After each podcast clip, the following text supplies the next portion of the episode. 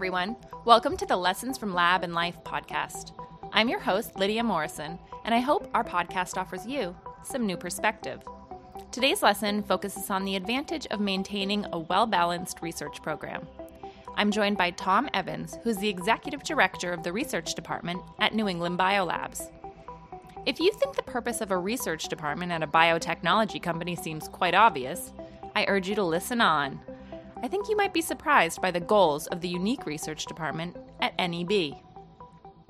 Hi, Tom. Thanks so much for joining me today. Oh, thanks, Lydia. It's great to be here. So, I was wondering if you could tell us what, what is the mission of the NEB research program? That's a very good question. I suppose, in a broad sense, I feel that the mission of research at NEB is to generate knowledge knowledge about the amazing world around us. However, that is only part of our goal. Simply knowing something is not enough. That information needs to be disseminated. And how do NEB scientists go about sharing that information?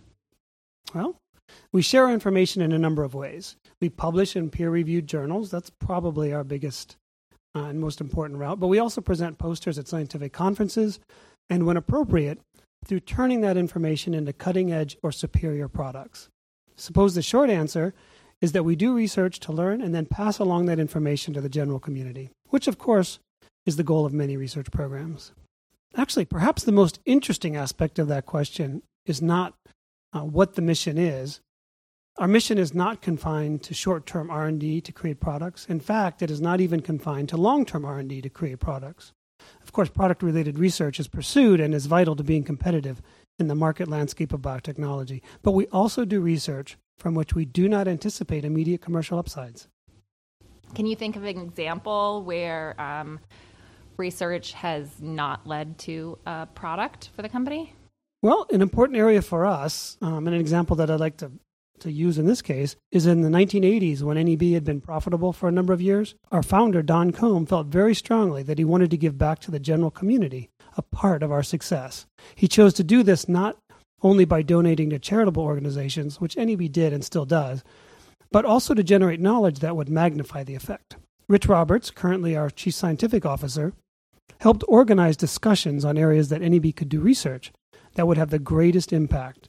They chose to do research in the area of filarial nematodes. These worms cause terrible diseases such as river blindness and elephantiasis in areas of the world that can least afford either the research investment or the impact of these diseases. Our hope is that someday these parasites will be brought under control, but the goal was not just to generate a product. What does having a successful research program offer a biotech company? Well, a successful research program, especially one that is not simply laser focused on the current market leading product, offers a number of advantages. Some obvious, some not so obvious. Some of the obvious advantages are a direct product improvement pipeline, staying current, creating intellectual property. Uh, product improvements are critical in a competitive marketplace, and understanding enzymes and protein engineering methodologies allow us to improve upon our, our already excellent product offerings. Can you give a couple of examples of how an enzyme based research program has actually led to product improvement? Two examples that come to mind are our line of high fidelity restriction enzymes and Luna reverse transcriptase. Another aspect of product development is the insight that we gain as not only producers of reagents, but also as consumers of those reagents for use in our own research programs. First hand experience with our reagents gives us a better perspective on how to improve them. Or, what new enzymes or workflows would make our research more effective? If it makes our research more effective, it will probably make other research programs more effective too. That makes a lot of sense. So, what are some of the less obvious benefits of the program? Mm, that's a good question. Well, I think some of the less obvious benefits of a diverse and publication oriented research program is that it allows us to develop something entirely new and without a specific commercial directive. Such discoveries or technology advances allow a strong IP position and allow NEB to be the first to market. Furthermore, basic research has a much higher potential to create whole new areas of research and therefore new markets. So, beyond the product portfolio benefits, are there other benefits to the company and the community? Well, Outside of the standard commercial implication that by benefit you mean profit, there are significant benefits that are valuable because they result in an innovative and exciting place to work. For example, basic research has a sustained and positive impact on the company culture. Thinking broadly and creatively, as is needed to do basic research, generates a culture of innovation and of asking the big questions. This results in a company that is adaptable, not only being able to change with changing technology, but thriving on change. There is also the satisfaction of contributing to the world. As we already discussed, we have an entire research program focused on understanding the biology of filarial nematodes. NEB's goal is to learn about these worms so that more effective treatments can be developed. The overarching mandate is to generate knowledge, do basic research that we publish, that we hope will help millions of people. It makes me personally excited to work for a company that wants to give back. I completely agree. And it's good to know that the research department actually has loftier goals than product development. But does the research program help drive product development?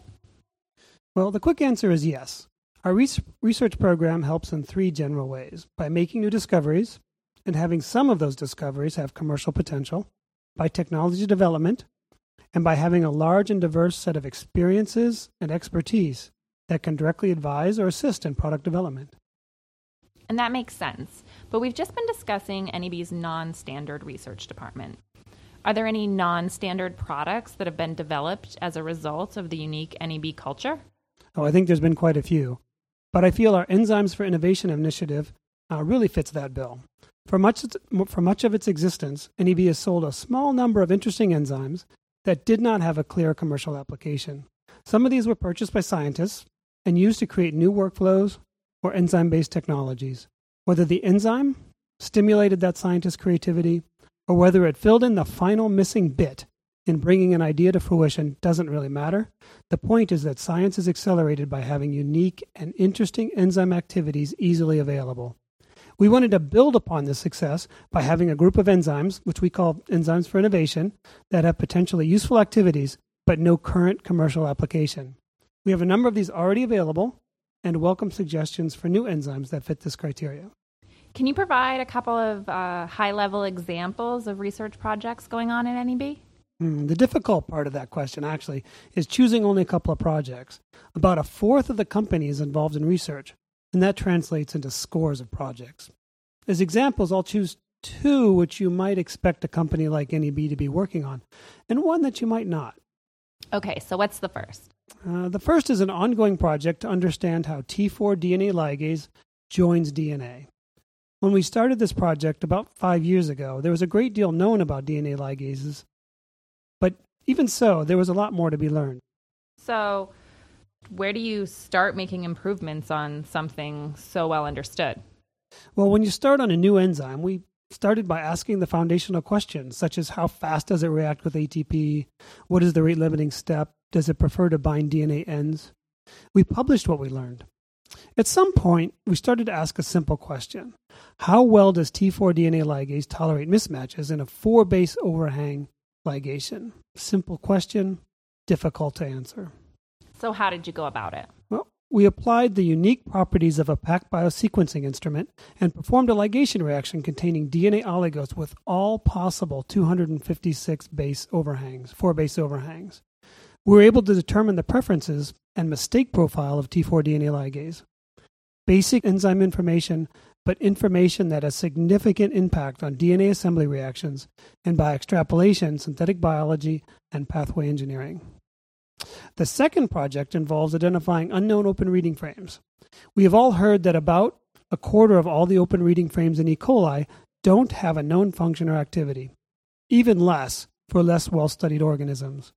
A short time ago, we constructed a metagenomics library, and it was one of those instances where everything fell into place, and the diversity ended up being excellent. What is a metagenomics library? It's a library of genomic DNA taken from a particular environment.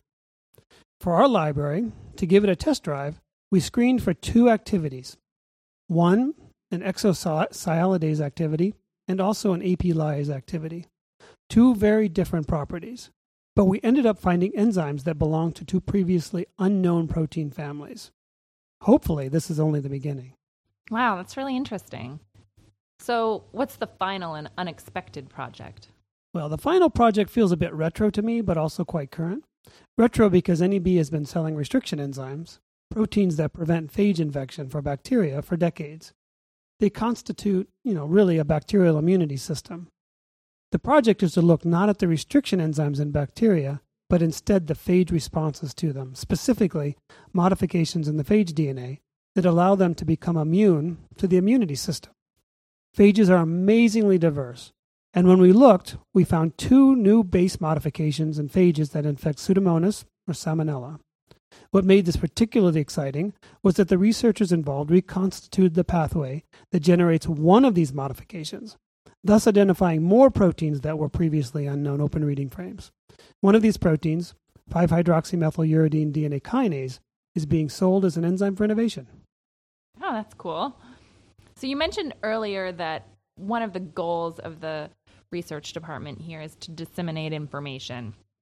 Uh, does that mean that NEB researchers are actively publishing? Absolutely. In fact, we have published over 1,100 peer reviewed articles since our inception. You know, we also have master's students, PhD students, and postdoctoral associates. These scientists are expected to perform research that will lead to publications. So, as the director of NEB's research program, where would you like to see the program in the next five years? Well, NEB's core strengths have been enzymes and enzyme based technologies. We need to find new enzyme activities, characterize our enzymes more fully, and engineer enzymes when needed to fit the ever changing requirements of life science research. We spoke about some of our initiatives to find new enzymes, but we're also investigating how machine learning and deep learning can accelerate enzyme discovery. Wait, how does machine learning or artificial intelligence apply to biological discovery? Uh, it will lead to better and importantly, higher throughput analysis methods and allow us to extract more information from the volumes of data currently being generated. The T4 DNA ligase project we talked about is just an example of how improved understanding of even core enzymes can have dramatic effects. There is no perfect enzyme, but knowing the capabilities of an enzyme will permit far more effective workflows to be developed. Finally, what we learn can be harnessed to engineer ever faster, more stable, and reliable enzymes. As we learn, we will publish our findings and also use this knowledge to expand the repertoire of reagents available to the scientific community. Thanks so much for joining me today. This has been a really informational um, conversation for me, and I'm sure for our audience as well. I hope so. And it's been a lot of fun. Thank you for the invitation.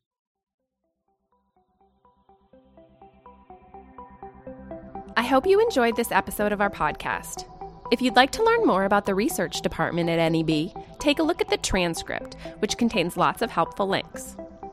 And be sure to tune in next time when I'll be joined by Erin Pomerantz, a PhD candidate in the Integrative Biology Department at UC Berkeley and a lover of entomology, genetics, and field research, who wants you to get out there and get your hands dirty.